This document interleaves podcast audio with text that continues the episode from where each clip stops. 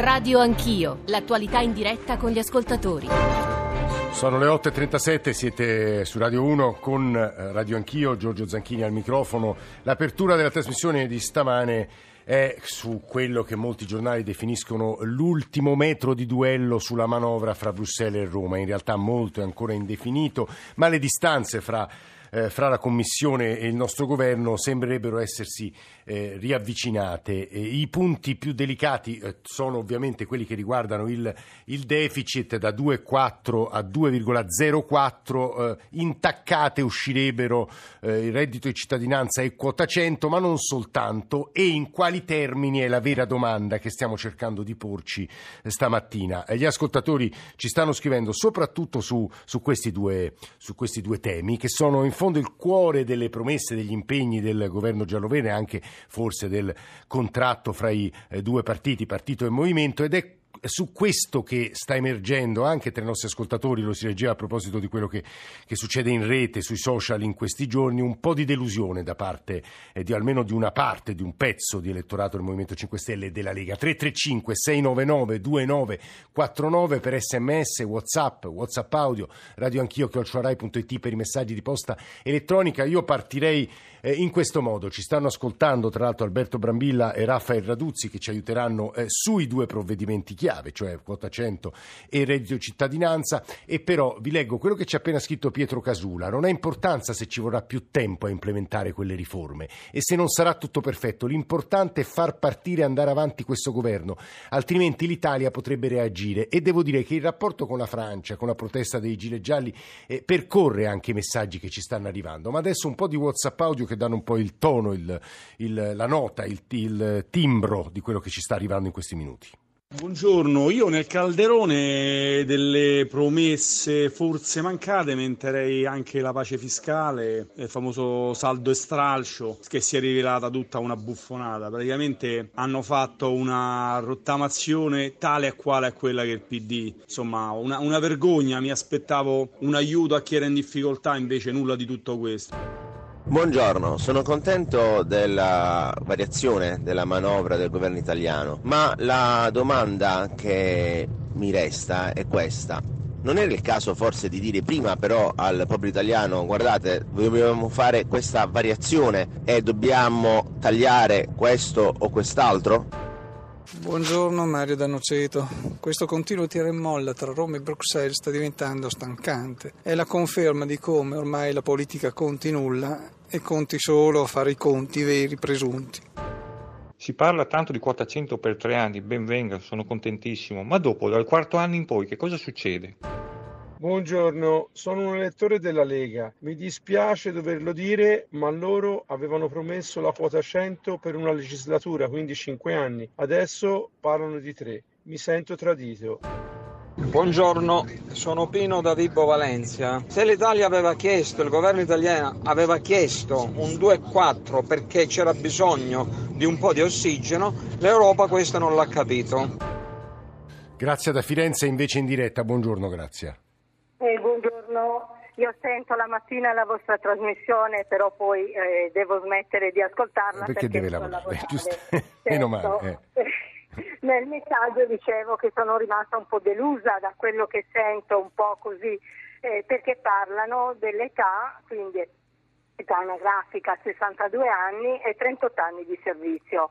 Io purtroppo sono anziana perché sono entrata nel mondo del lavoro a 30 anni dopo che ho mandato mio figlio, mio figlio all'asilo senza per giunta sfruttare lo Stato per tutte le agevolazioni che dava.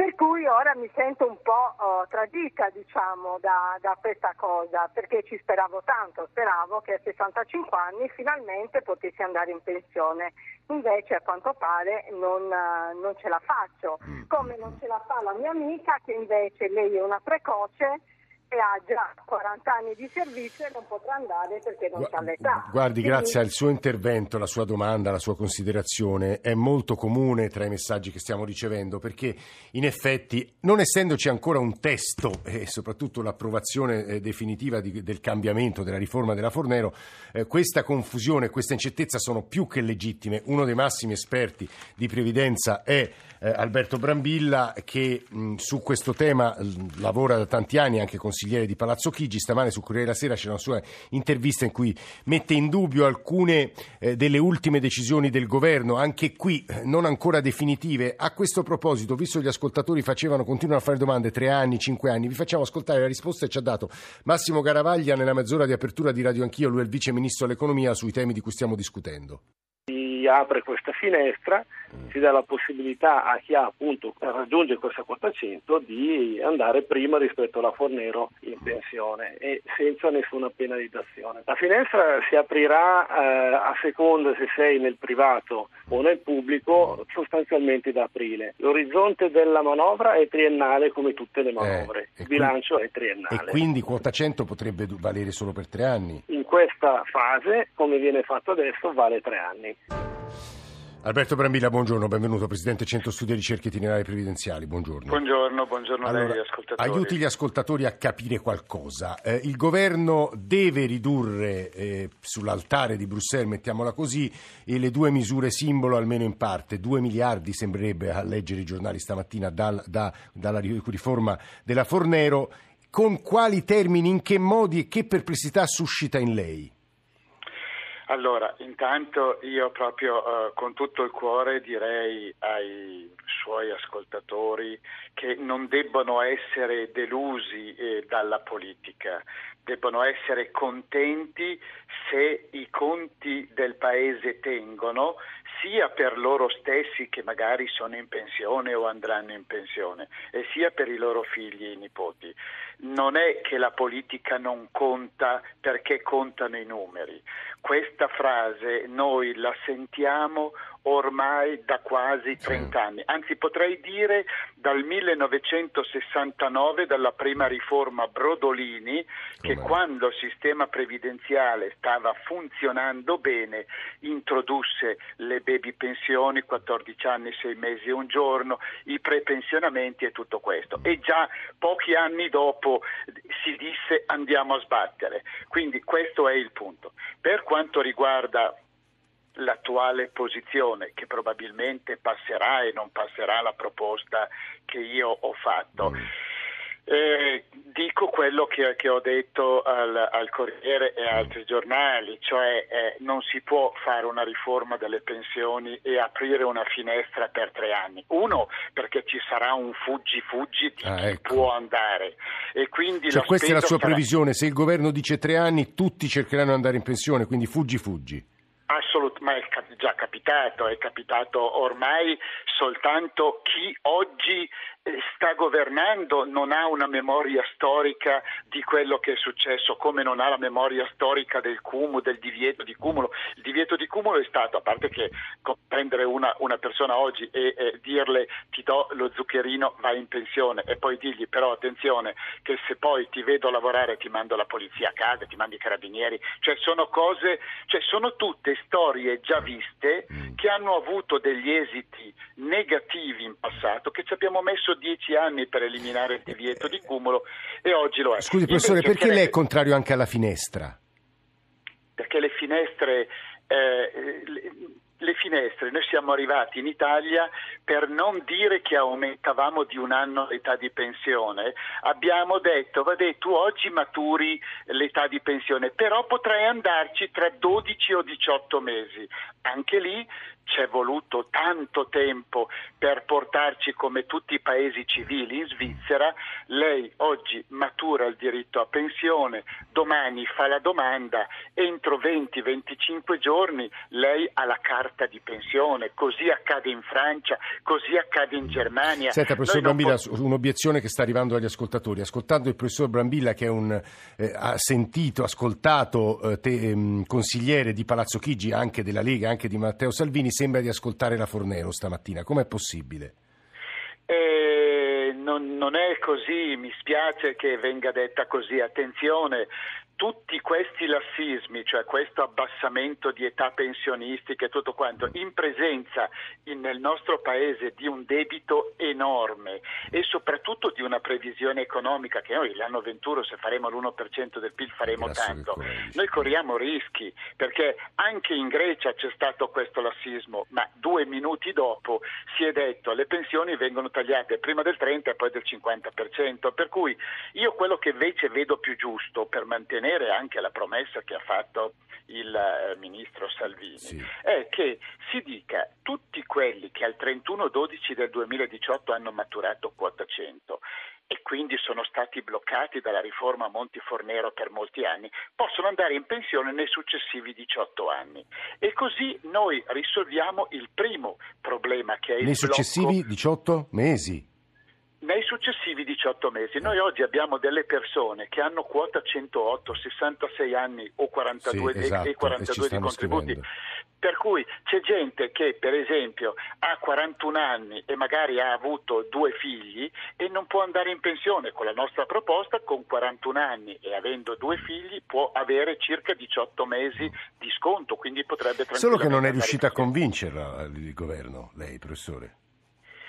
E eh, anche l'altro giorno abbiamo ridiscusso di questa proposta perché il tema vero è noi non dobbiamo mettere delle pezze, noi dobbiamo garantire ai cittadini che c'è qualcosa di serio. Allora, il primo problema è sicuramente quello dei bloccati. Il secondo è, a partire dal 2020 c'è la flessibilità che è stata tolta dalla riforma Fornero, quindi mi pare di usare un linguaggio Sì, sì. molto diverso Sì. Da quello della riforma e quindi reintrodurre i 64 anni di età con 38-39 Mhm. anni di contributi fino ai 71 quindi uno va in pensionamento flessibile Sì. e questo è fisso cioè eh, eh, riprendendo tutti quelli che ad oggi sono bloccati nei successivi 18 mesi vanno con la quota 100, quindi c'è chi va con la quota 108 anche. Sì. A partire dal 2021 c'è 64 anni di età con Ah, ah, 39 di contributi oppure 42 anni di servizio Mm. indipendentemente dall'età e questa è una riforma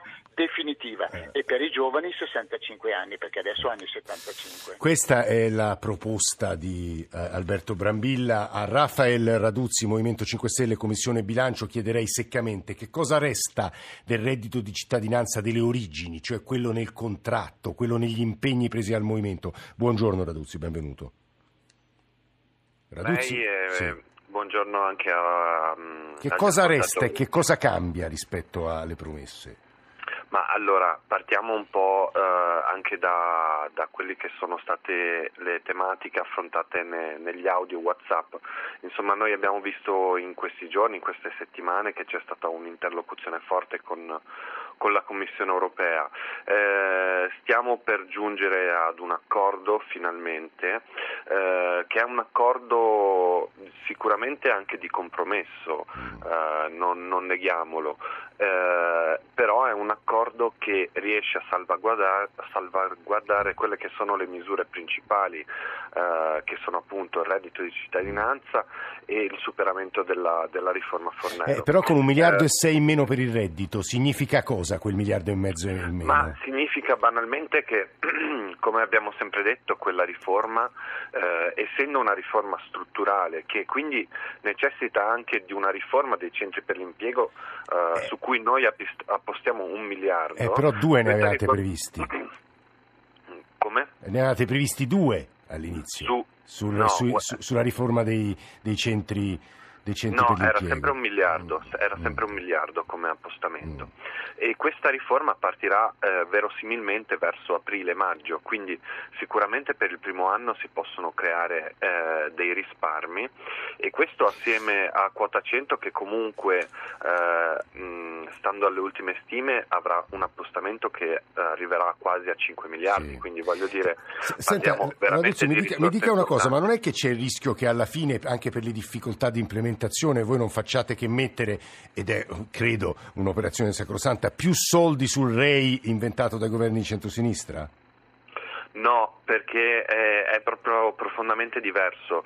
Il REI, eh, su cui te, peraltro ci sono dei report molto importanti anche di Prometeia, di molti centri studi, che dimostrano che l'impatto sulla povertà assoluta e relativa sia stato veramente risibile, eh, sicuramente anche per, mh, per la quantità. Eh, sì, eh, che, veniva, che, veniva, appostata. Eh, però dall'altra parte eh, la nostra intenzione non è un mero assistenzialismo, cioè il reddito di cittadinanza deve fungere come eh, diciamo, mh, promotore per rimettere al centro delle, le, le persone, rimetterle al centro del, del mondo. Sì, poi, del poi lavoro. obiettivamente quello che E, abbiamo detto, eh, Raduzzi, il merito, i contenuti e i dettagli emergeranno, lo dicevo in quel infatti, più avanti, eh, tra qui- Natale e Capodanno, no? Se non sbaglio. Qui noi, pa- noi noi stiamo parlando della legge di bilancio, la legge di bilancio eh, stanzia i fondi. E poi... Come, co- come quando uno Sì, si sì, sì, deve sì. costruire una casa, no? Diciamo, Eh, stanze e prima fondi, poi- e poi bisogna se- vedere come viene costruita i materialmente. Raduzzi, mi permetta solo di fa fare una cosa velocissima. Alberto Brambilla, so che deve andare una domanda secca, poi volevo sentire Mario Seminerio. Eh, Brambilla, un ascoltatore mi ha strillato perché l'ho interrotta quando lei diceva che è controproducente il divieto, introdurre il divieto di cumulo. Perché? Rifinisca la risposta, Brambilla, se può.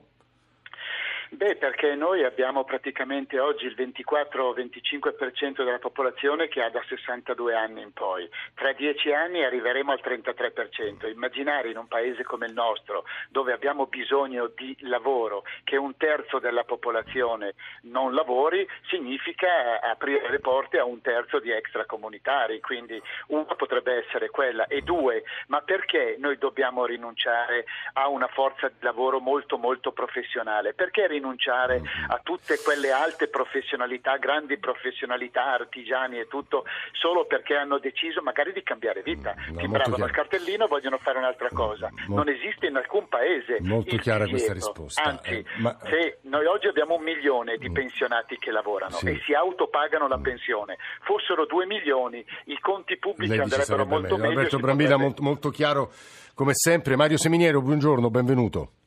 Buongiorno, Economista, responsabile investimenti di un'azienda non secondaria, definiamola così con un eufemismo, blogger di fastidio.net. Che sta succedendo al contratto giallo-verde a suo avviso, Seminerio?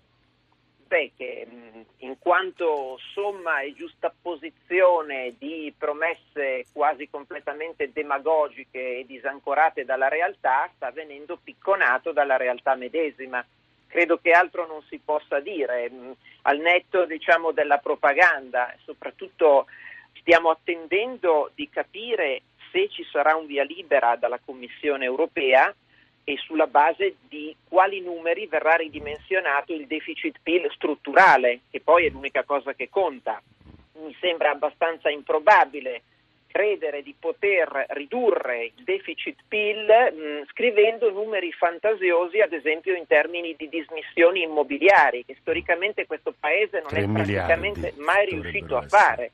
Eh, senza contare che eh, il prossimo anno da indiscrezioni, perché ripeto, stiamo lavorando su indiscrezioni perché i numeri veri non ne abbiamo ancora visti, si prevede un ritorno in forze dell'aumento dell'IVA come clausola di salvaguardia, che c'era già nella prima versione della legge di bilancio, ma era stato ridotto per circa un 30%. Adesso addirittura ritornerebbe ehm, ai livelli preesistenti. Il prossimo anno avremo una crescita visibilmente inferiore, quindi avremo un buco di gettito fiscale e noi pensiamo di arrivare alla legge di bilancio del prossimo anno con una clausola di salvaguardia di aumento IVA per una trentina di miliardi. cioè noi stiamo arrivando ad un rallentamento privi, completamente privi di risorse e di riserve per poterci difendere. Mario Seminerio secco, netto, eh, chiaro e radicale nelle sue posizioni, ah, credo, immagino, per il punto di vista di Raffaele Raduzzi, Movimento 5 Stelle, al quale sintetizzo eh, il contenuto di quello che gli ascoltatori ci dicono. Andate avanti, non vi fate intimorire, molti ascoltatori, altri dicono avete sbattuto contro quello che si chiama il muro della realtà. La realtà è questa e le vostre promesse si stanno sfrangendo. Raffaele Raduzzi. Ma allora, innanzitutto sulle clausole di salvaguardia, noi abbiamo disattivato per 12 miliardi quello che sarebbe stato l'aumento dell'IVA e per 150 milioni quello che era l'aumento delle accise sulla benzina. Eh, non si parla di 30 miliardi, la cifra è inferiore. Eh, sul deficit strutturale, cerchiamo di spiegarlo perché molto spesso sì, eh, certi termini tecnici sì. non vengono Abbiamo un minuto, ci provi. Mm. Ci provo in un minuto. Sì. Allora, nel 2011-2012 c'è stata questa riforma del patto di sì. stabilità e crescita. Sì. Si è detto non consideriamo più il deficit eh, nominale, quello di cui si parla sempre. Eh, come per, per, un malato eh, mh, che ha la febbre si decide quante tachipirine poter assumere in base alla febbre, no? E quindi si va a depurare quello che è il deficit nominale dal ciclo economico, eh, da mh, quello che chiamano gli economisti l'output gap, cioè sì. la differenza tra il PIL potenziale e il PIL reale, sì. quello che l'economia potrebbe avere se, lo, uh, se, ci fosse il pieno impiego dei fattori eh. produttivi. Mm. Ora qual è il problema con la Commissione europea? Che la Commissione europea per l'anno prossimo uh, non ci dice che abbiamo la febbre, ci dice che stiamo benissimo come paese, sì. che eh, per l'anno e, prossimo... E, e quindi Raduzzi, chiuda in 20 poten- secondi, e quindi qual è il, il succo? E, e, quindi eh, ci sono delle stime totalmente errate di ah. uh, output gap che per la prima volta sarà positivo, ah, ah. cioè eh, si dice che no, il, no, il no, potenziale è maggiore rispetto al PIL reale dello 0,3%. Cioè, e, e, questo è impensabile in un paese Guardi, col 10% dalle sue parole Raduzzi e, e, dalla distanza da quelle di seminario capiamo che su questi temi noi dovremo tornare. Vi ringrazio molto per essere stati con noi, GR1 delle 9 e poi torniamo su un'altra vicenda molto importante. Radio 1 e Orogel vi augurano buone feste.